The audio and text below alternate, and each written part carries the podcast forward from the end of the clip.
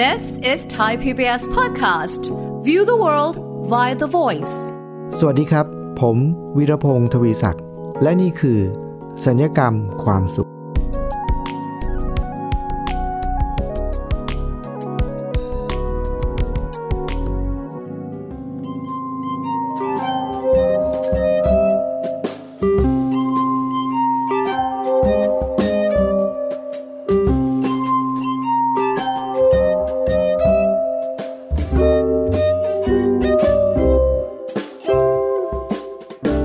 คุณสำหรับคำติชม ครับคุณผู้ฟังครับ อันนี้เนี่ยเป็นคำขอบคุณที่ผมอยากจะขอบคุณ คุณผู้ฟังที่ติชมเข้ามานะครับ หลังจากที่ผมจัดรายการไปสักระยะหนึ่งเนี่ยก็มีผู้ฟังหลายท่านก็ส่งข้อความมาติชมรายการมาให้คำแนะนำต่างๆ เพราะฉะนั้นก็อยากจะกล่าวขอบคุณก่อนนะครับ แต่ว่าคุณผู้ฟังครับ คำว่าขอบคุณสำหรับคำติชมเนี่ยขอบคุณที่ติชมเนี่ยก็เป็นชื่อตอนสำหรับรายการสัญญกรรมความสุขในวันนี้ด้วยนะครับ ขอบคุณที่ติชมครับ ประเด็นก็คือว่าเวลาที่เราพูดคำว่าขอบคุณที่ติชมเนี่ยนะครับคุณผู้ฟัง เราขอบคุณที่มีคนมาติเราแล้วก็มาชมเรา เราหมายความว่าอย่างนั้นใช่ไหมครับ แต่ว่าคุณฟังเชื่อไหมครับว่าในความเป็นจริงเนี่ยคนทั่วไปเนี่ยเเอาเข้าจริงๆเนี่ยไม่ค่อยชอบให้ใครมาติเท่าไหร่นะ แต่ว่าถ้าชมเนี่ยอะถ้าเวลาเราทำอะไรแล้วมีคนมาชม เราก็เราก็ยิ้มใช่ไหมครับ แต่ถ้าเกิดเขามาติล่ะ เราจะยิ้มไหมส่วนใหญ่ คุณฟังคิดว่าคนทั่วไปส่วนใหญ่ ถ้ามีคนมาติเนี่ย เราจะยิ้มไหม แล้วในความเป็นจริงเนี่ย เราจะขอบคุณเขาไหมอะนะ มันเป็นเรื่องที่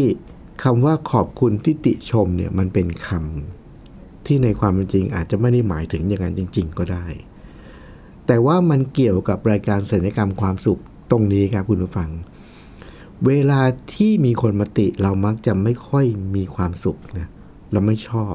แต่ว่าเวลาที่เรามีคนชมเนี่ยเรามักจะชอบ ถ้าเป็นอย่างนี้แล้วเนี่ยหมายความว่าอะไรครับ หมายความว่า เราเอาความสุขของเราเนี่ยไปขึ้นอยู่กับคำชม และเมื่อไหร่ที่มีคำติมาเนี่ยเราจะไม่มีความสุขเราจะทุกข์ หน้าที่ของรายการสัญญกรรมความสุขคืออะไรครับ คือผมตั้งใจที่จะทำให้เราเนี่ยมีความทุกข์น้อยลงแล้วมีความสุขมากขึ้น มีความทุกข์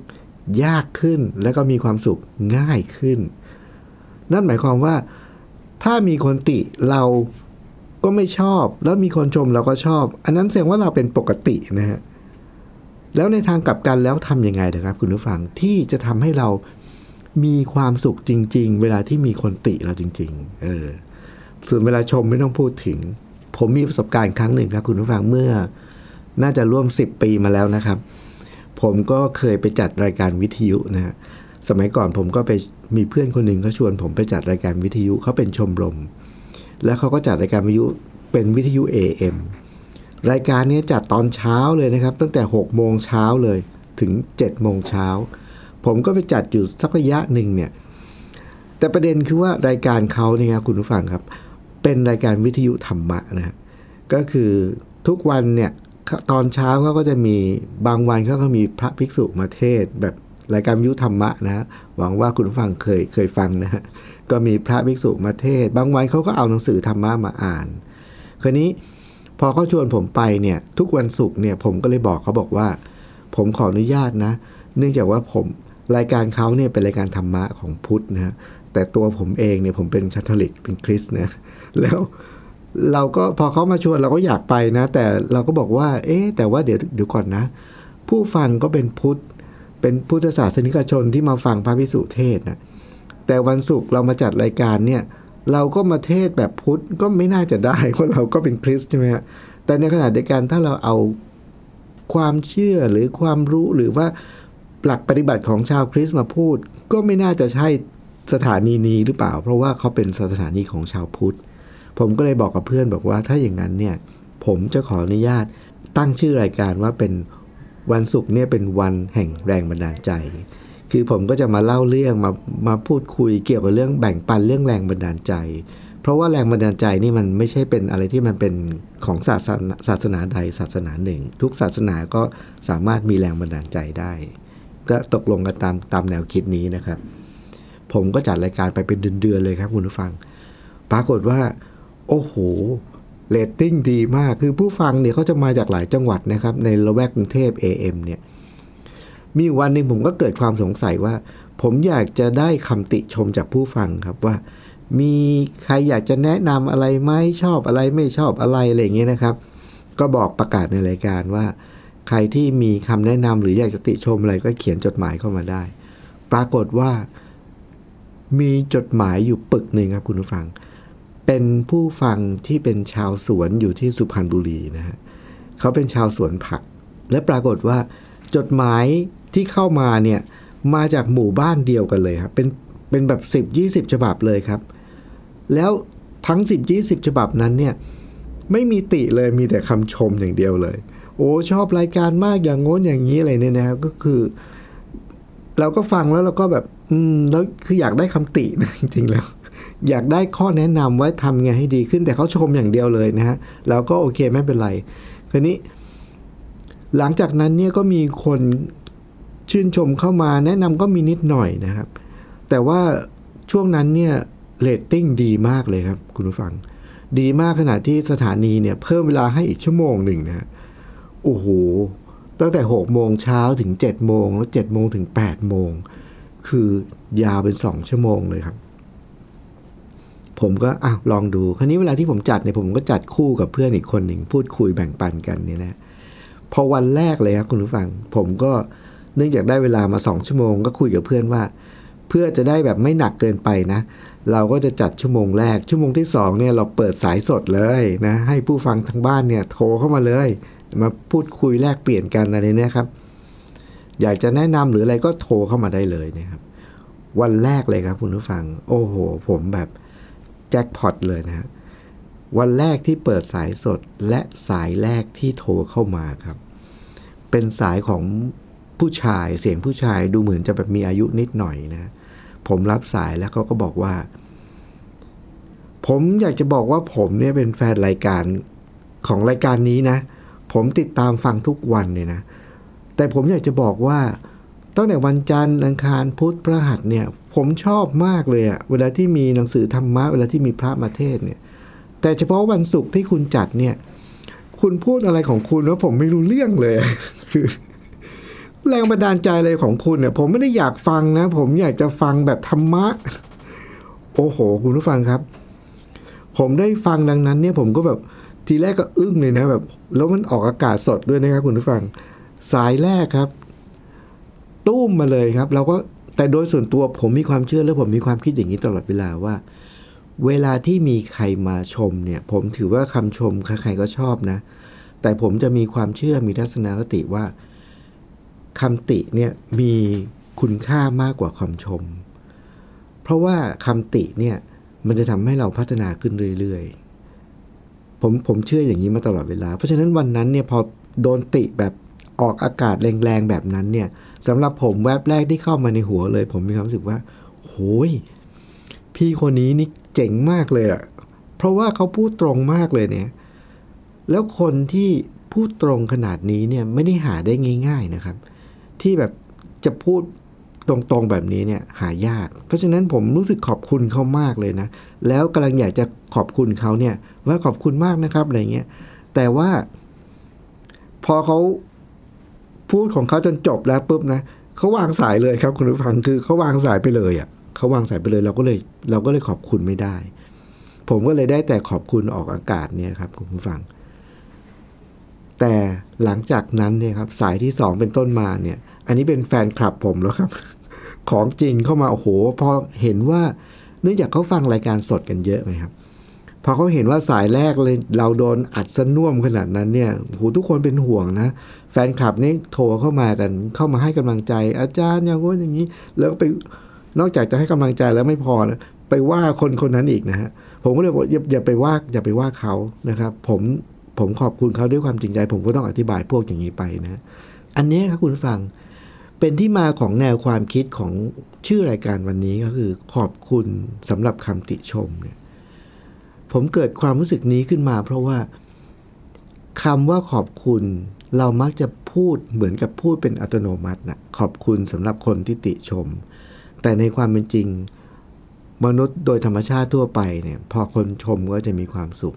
แต่คนติก็มักจะไม่ค่อยไม่ค่อยชอบ แล้วก็ไม่ค่อยมีความสุขเท่าไหร่ แต่ว่ากุญแจหรือความลับของผมเนี่ยที่ทำให้ผมเนี่ยสามารถที่จะมีความสุขได้ โดยที่เวลามีคนชมก็แน่นอนมีความสุขอยู่แล้ว แต่ว่าเวลาที่มีคนติผมก็ยังสามารถที่จะมีความสุขได้ ความลับของผมอยู่ตรงไหนหรือไม่ครับคุณผู้ฟัง ความลับของผมอยู่ตรงที่ว่า ผมมาคิดพิจารณาดูแล้ว ผมพบว่า เวลาที่มีใครสักคนหนึ่งมาติเรานะครับ เราไม่มีเหตุผลที่จะไปเกลียดเขาเลย เพราะข้อที่หนึ่งครับคุณฟัง ลองมานึกดูสิครับว่าคนที่เขาติเราเนี่ยเขาได้ประโยชน์อะไรหรือเปล่า เอาเข้าจริงคนที่ติเรานะเขาไม่ได้ประโยชน์อะไรเลยนะ แถมจะได้ข้อได้ผลเสียด้วยก็คืออะไร ถ้าเกิดเราอะไม่เข้าใจครับ เราก็ไปเกลียดขี้หน้าเขาอีก หรืออย่างกรณีเมื่อกี้เนี่ย ผู้ฟังคนอื่นที่ฟังอยู่เนี่ย ต่างลุมเงินเกลียดผู้ชายคนนี้หมดเลยนะครับ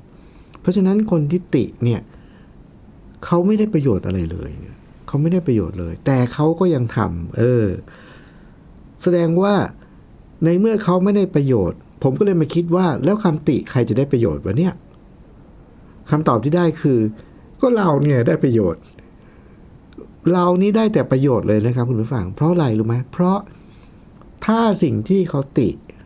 มันไม่เป็นความจริงอถ้าสิ่งที่เขาติมันไม่เป็นความจริง เราก็ไม่ต้องเดือดร้อนเลยเพราะอะไร ก็เพราะว่ามันไม่จริงไงสมมุติว่าผมแบบว่าผมเนี่ยโดยธรรมชาติผมเนี่ยเป็นผู้เป็นเอ่อผมเป็นคนที่สูงประมาณ 170 นะครับ แล้วน้ำหนักผมเนี่ยประมาณ 60 ก็จัดว่าเป็นคนที่ไม่ได้สูงมากแต่ก็ไม่ได้เตี้ย ความสูงปกติ แล้วความสูงระดับนี้น้ำหนักขนาดนี้เนี่ยก็ถือว่าเป็นคน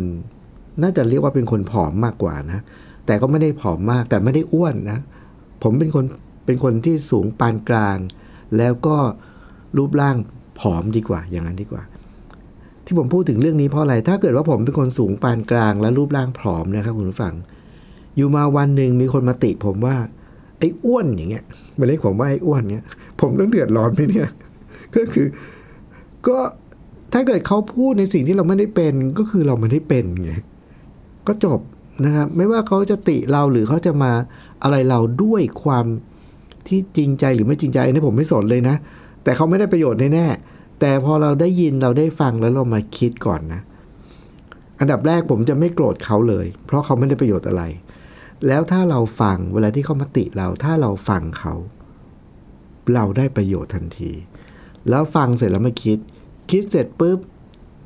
พอเรามาคิดแล้วเราประมวลแล้วอย่างเป็นกลางนะครับ พบว่าสิ่งที่เขาพูดไม่จริง เราไม่ได้เป็นอย่างนั้นจริง ๆ ก็จบเพราะเราไม่ได้เป็น แต่กรณีตรงกันข้าม ถ้าสิ่งที่เขาพูดแล้วเราเป็นอย่างนั้นจริง ๆ โอ้โห คุณผู้ฟังครับ เรานี่ได้ประโยชน์เต็มๆแบบมหาศาลเลย ถ้าเราเป็นในสิ่งที่เขาพูดจริง ๆ เพราะว่ามันจะทำให้เรารู้ตัว แล้วเราก็จะได้เริ่มปรับปรุงตัวจากวันนั้น อันนี้เป็นความลับของความคิดเลยครับ พอเราฝึกบ่อยๆเนี่ยนะครับ มันทำให้ทุกครั้งเวลาที่มีคนมาติเราเนี่ย ผมจะรู้สึกชื่นชม ขอบคุณ แล้วก็นิ่งมาก แล้วผมก็จะเอาสิ่งนั้นเนี่ยกลับมาคิด คิดเสร็จปุ๊บเนี่ยหลังจากนั้นผมรู้เลยว่าหลายครั้งเนี่ยสิ่งที่เขาติเราพลาดจริง ๆ เพราะฉะนั้นคราวหน้าเราก็จะได้ทำให้ดีขึ้นไปกว่านี้อีกนะครับ อันนี้ก็เป็นเรื่องของการเผชิญกับคำติชม ยังไงที่จะทำให้เราเนี่ยมีความสุขและได้ประโยชน์เสมอ ถ้าเป็นอย่างนี้ได้นะครับ ทุกครั้งเวลาที่เราโดนติ ไม่ว่าต่อหน้าประจันหน้าหรือยังไงก็แล้วแต่นะครับ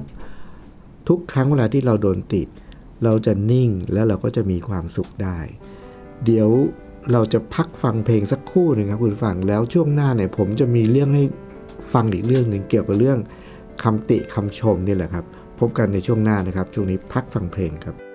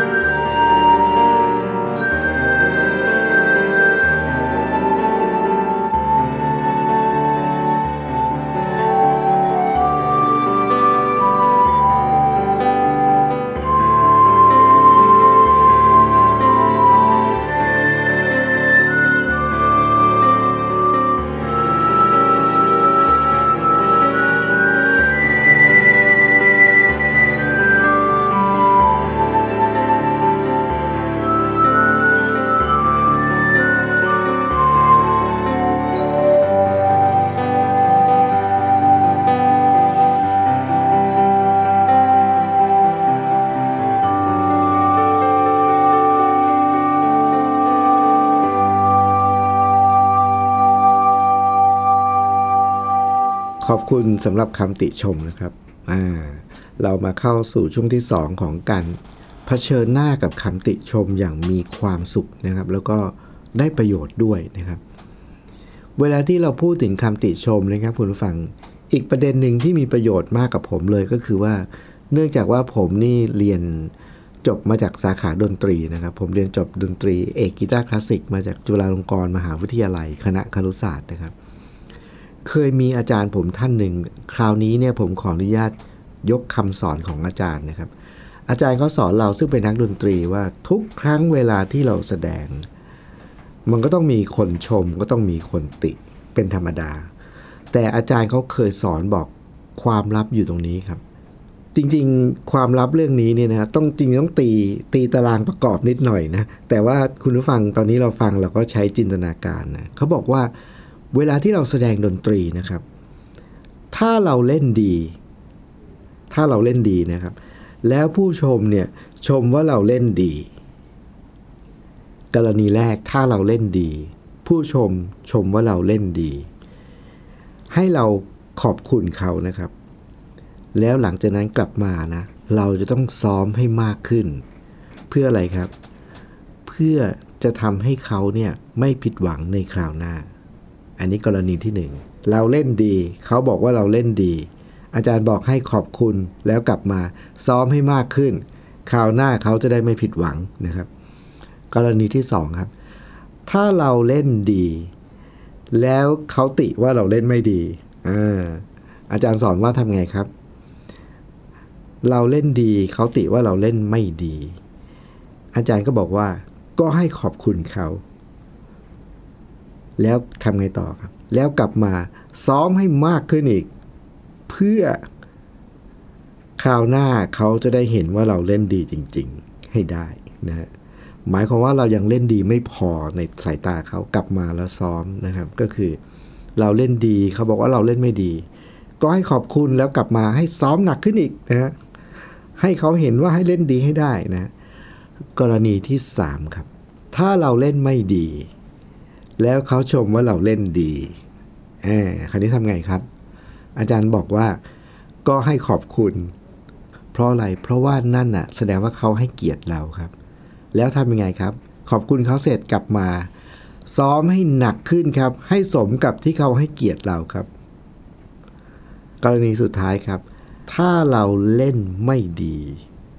แล้วเขาก็บอกว่าเราเล่นไม่ดีนะฮะ เล่นไม่ดี แล้วก็ติว่าเราเล่นไม่ดี อาจารย์ก็บอกว่าก็ให้เราขอบคุณเขาครับ ที่เขาพูดตรงๆ และหลังจากนั้นกลับมาก็ให้ซ้อมให้หนักขึ้น เพื่อฝีมือเราจะได้พัฒนาไป ประเด็นคืออะไรครับคุณผู้ฟัง มันมีอยู่ 4 กรณีครับ กรณีที่ 1 เราเล่นดี เขาชมว่าเราดี กรณีที่ 2 เราเล่นดี แต่เขาบอกว่าเราไม่ดี กรณีที่ 3 เราเล่นไม่ดี แต่เขาชมว่าดี กรณีที่ 4 เราเล่นไม่ดี แล้วเขาก็บอกว่าเราเล่นไม่ดี 4 กรณีนี้เนี่ยสิ่งที่อาจารย์ผมบอกว่าทำยังไงเนี่ย เหมือนกันทุกข้อเลยครับ คือไม่ว่าเกิดอะไรขึ้นเนี่ยอาจารย์บอกว่าให้เราขอบคุณ หลังจากนั้นกลับมาทำอะไร ซ้อมให้หนักขึ้น อย่างเดียวเลยครับ คุณฟังเชื่อไหมครับว่า สิ่งที่อาจารย์สอนผมในแง่ของเรื่องของดนตรีเนี่ยผมเอามาประยุกต์ใช้กับในชีวิตด้วย ในชีวิตจริงของเราเนี่ยเราไม่ได้เล่นดนตรีอย่างเดียว เราไปเป็นวิทยากร เราไปทำงาน เราไปอะไรก็ได้นะครับทำอะไรก็ได้ในชีวิตเราเนี่ยก็จะเป็นอย่างนี้เสมอก็คือ เรารู้สึกว่าเราทำได้ดี คนอื่นก็ชมว่าดี บางทีก็ชมว่าไม่ดี แต่บางทีเราทำไม่ดี แต่ก็มีคนมาบอกว่าดี แล้วก็ไม่มีคนมาบอกว่าไม่ดี ผมใช้เกณฑ์เดียวกันเลยนะครับ ไม่ว่าจะเกิดขึ้นอะไรยังไงในแง่ไหนนะครับ ผมก็จะถ้ามีคนมาสะท้อนให้ผมฟังนะครับ ผมก็จะบอกว่าขอบคุณ แล้วหลังจากนั้นเนี่ยผมจะเอาสิ่งนี้เนี่ยกลับมาแล้วก็มาพิจารณา แล้วก็มาปรับปรุงตัวในโอกาสต่อไปเสมอ คุณฟังเห็นไหมครับว่า เคล็ดลับในการที่เราจะใช้ในการเผชิญกับสภาวะของคำติคำชมเนี่ยเรามีวิธีที่จะทำให้เราหลุดพ้นจากความรู้สึกคับข้องใจหรือไม่มีความสุข เวลาที่เราได้รับคำติ และเราจะสามารถทำให้ตัวเองหลุดว่าเวลาที่เรารับคำชมแล้วเราก็เหลิง อันเนี้ยความลับมันอยู่ตรงทัศนคติตรงวิธีคิดแค่นี้เลยครับ เพราะฉะนั้นผมเชื่อว่าคุณผู้ฟังครับ หลังจากนี้นะครับ ไม่ว่าจะมีใครพูดถึงเราในแง่ดีหรือไม่ดี จะเป็นคำติหรือคำชม ไม่ว่าสิ่งนั้นจะจริงหรือไม่จริง ด้วยวิธีคิดแบบนี้นะครับ จะทำให้เราเนี่ยเป็นคนที่ข้อที่หนึ่งนะครับ มีความสุขตลอดเวลากับทุกสิ่ง แล้วก็ได้ประโยชน์ตลอดเวลาจากคำติและคำชม คุณฟังครับ นี่คือ